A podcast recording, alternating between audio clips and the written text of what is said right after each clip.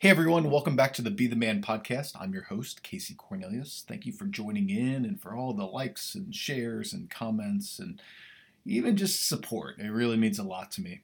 In the last episode, talked a little bit about the idea of adversaries and enemies, and it was in relationship to a recent UFC pay-per-view main event between Max Holloway and Brian Ortega.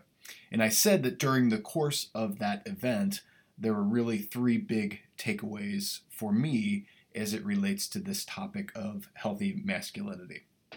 So, again, in the last episode, talked about the idea that not every person that you compete with has to become your enemy immediately, um, and that oftentimes our adversaries are the ones who bring out the best in us, for good or for, for bad. The second main takeaway that I wanted to share with you from this event was what happened at the end so at the end of the fourth round, Brian Ortega returned to his corner and his left eye became swollen shut um, because of all the strikes that was landed by Max Holloway during the fight. And in his corner, by the way, for those of you who are unaware, there's only one minute in between rounds. Uh, so, so the amount of coaching that takes place and, and uh, medical attention and so forth has to be really, really rapid. In his corner is longtime jiu-jitsu instructor and coach Rener Gracie. And Rener is the grandson of the person who's considered to be the grandmaster of Brazilian Jiu-Jitsu, uh, Helio Gracie. And he's also a longtime friend of Brian Ortega's, friend and coach. So there's an interesting relationship that's going on there. But when he is recognizing what's going on with Ortega, he really leans on the doctor in the moment to take a very close look at the eye, knowing that if the doctor determined that he could not see through the eye, he would stop the fight.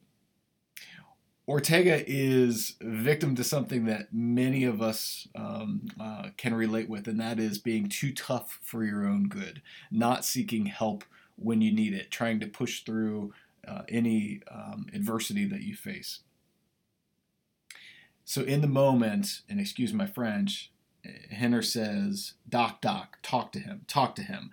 And then he looks at Ortega and says, I'm not going to let you fucking die in here. And there's a real palatable moment for me in thinking about the intersection between being too tough for your own good and having someone in your corner who's looking out for your best interests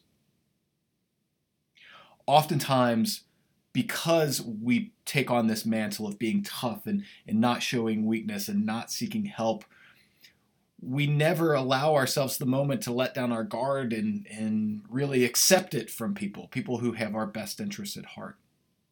So, as you think about this event and you think about your own personal journey, I want to encourage you to consider who you have in your corner.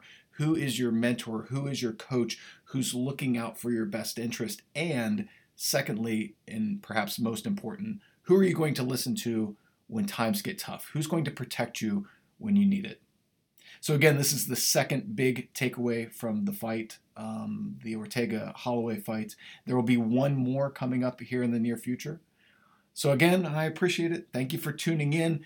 And please use the hashtag be the man. That's hashtag be the man if you'd like to engage with the content of this podcast or in anything else I work on.